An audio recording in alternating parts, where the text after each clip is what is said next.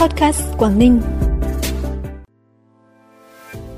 Bắc Giang cơ bản hoàn thành Đại hội Công đoàn Cơ sở. Cao Bằng đầu tư trên 1.420 tỷ đồng xây dựng 3 công trình trọng điểm của tỉnh. Hải Dương bắt đầu thu hoạch vải sớm, giá bán cao là những thông tin đáng chú ý sẽ có trong bản tin vùng Đông Bắc sáng nay, thứ Năm ngày 18 tháng 5. Thưa quý vị và các bạn, tỉnh Bắc Giang được Tổng Liên đoàn Lao động Việt Nam lựa chọn để tổ chức Đại hội điểm Công đoàn cấp tỉnh nhiệm kỳ 2023-2028, khu vực các tỉnh Trung du miền núi và biên giới phía Bắc. Đến thời điểm này, tiến độ Đại hội Công đoàn cơ sở trên địa bàn tỉnh đã cơ bản hoàn thành. Toàn tỉnh có 1.810 công đoàn cơ sở, trong đó đã có 23 công đoàn cơ sở đã tổ chức hội nghị, đạt 100%. 1.745 trên tổng số 1.746 công đoàn cơ sở đã tổ chức đại hội, đạt 99,9%. Còn một công đoàn cơ sở doanh nghiệp thuộc công đoàn các khu công nghiệp tỉnh sẽ tổ chức đại hội vào ngày 19 tháng 5.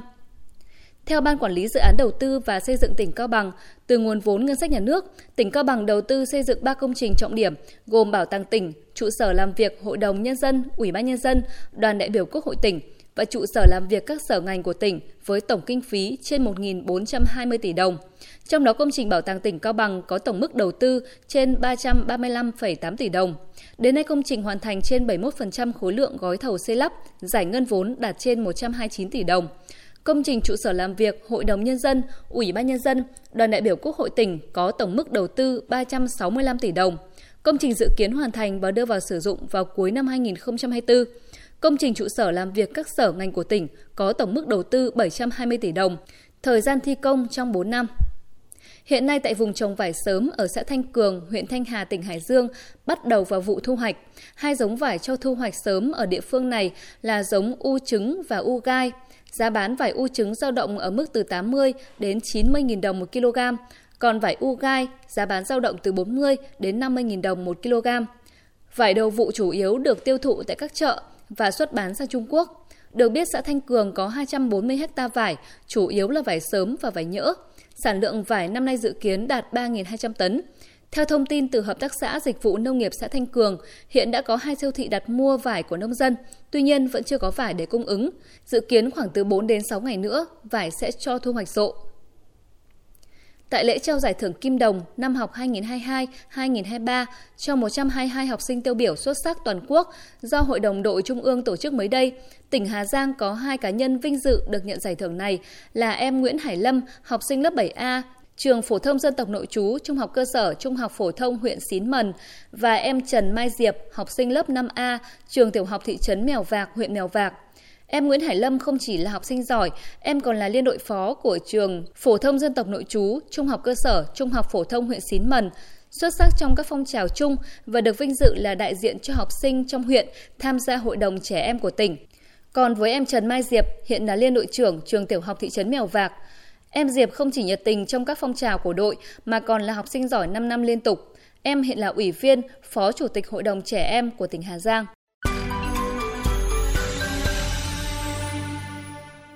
Bản tin tiếp tục với những thông tin đáng chú ý khác.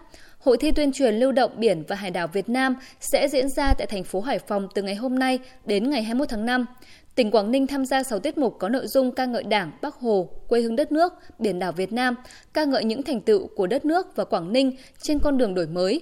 Bên cạnh chương trình văn nghệ cổ động, Quảng Ninh còn tham gia diễu hành xe tuyên truyền được trang trí cờ hoa áp phích khẩu hiệu, trang bị loa máy phát thanh tuyên truyền và triển lãm tranh ảnh hiện vật, di sản văn hóa biển và hải đảo Quảng Ninh. Đây là dịp để quảng bá các giá trị văn hóa của tỉnh Quảng Ninh với các địa phương trong cả nước, góp phần xây dựng nền văn hóa và con người Việt Nam phát triển toàn diện, bền vững và bảo vệ vững chắc Tổ quốc vì mục tiêu dân giàu, nước mạnh, dân chủ, công bằng, văn minh. Tỉnh đoàn Phú Thọ hiện đang quản lý trên 3,2 tỷ đồng từ nguồn vốn Quỹ Quốc gia về việc làm cho 35 dự án, tạo việc làm cho thanh niên vay vốn, đạt 100% tổng mức cho vay. Trong đó, cho vay cơ sở sản xuất kinh doanh là hơn 1,6 tỷ đồng cho 18 dự án, thu hút 130 lao động thanh niên. Cho vay theo người lao động là 17 dự án với số vốn trên 1,5 tỷ đồng, giải quyết cho 82 lao động có việc làm. Cùng với hỗ trợ cho thanh niên được vay vốn từ Quỹ Quốc gia về việc làm, các hoạt động tư vấn hỗ trợ, giới thiệu việc làm cho thanh niên được các cấp bộ đoàn toàn tỉnh Phú Thọ triển khai hiệu quả. Từ năm 2022 đến nay, khoảng 53.000 đoàn viên thanh niên được truyền thông tư vấn, hướng nghiệp, giới thiệu việc làm. thông qua các hoạt động hỗ trợ, truyền thông cung cấp cho đoàn viên thanh niên thông tin hữu ích, từ đó định hướng chọn nghề nghiệp phù hợp với điều kiện, góp phần giải quyết việc làm, giảm tỷ lệ thất nghiệp trên địa bàn, giúp các địa phương hoàn thành các mục tiêu phát triển kinh tế xã hội. Qua một năm triển khai đề án 06 của Chính phủ về phát triển ứng dụng dữ liệu về dân cư, định danh và xác thực điện tử phục vụ chuyển đổi số quốc gia giai đoạn 2022-2025, tầm nhìn đến năm 2030, toàn tỉnh Tuyên Quang đã kích hoạt trên 197.000 tài khoản định danh điện tử mức 1, mức 2 và hiện đang xếp thứ 6 trên toàn quốc. Lực lượng Công an tỉnh tổ chức thu nhận gần 669.000 hồ sơ cấp căn cước công dân gắn chip, thu nhận hồ sơ cấp căn cước công dân cho 100% trường hợp là học sinh phục vụ các kỳ tuyển sinh trung học cơ sở, trung học phổ thông và giáo dục thường xuyên năm học 2023-2024. Đã tổ chức số hóa gần 55.000 hồ sơ tài liệu đối với 11 dịch vụ công thiết yếu. Phần cuối bản tin là thông tin thời tiết. Theo dự báo, trong ngày hôm nay, toàn khu vực miền Bắc tiếp tục có nắng nóng và nắng nóng gay gắt, với nhiệt độ cao nhất phổ biến từ 35 đến 38 độ, có nơi trên 39 độ. Độ ẩm tương đối thấp nhất 40 đến 50% nên sẽ càng tăng thêm cảm giác khô nóng. Sang đến ngày 19 có thể tạm thời giảm về cường độ, tuy nhiên lại có xu hướng gia tăng trở lại từ ngày 20. Với các tỉnh Trung Bộ, nắng nóng tại khu vực cũng có xu hướng gia tăng và gay gắt hơn. Trân trọng cảm ơn quý vị và các bạn đã dành thời gian quan tâm kênh podcast Quảng Ninh.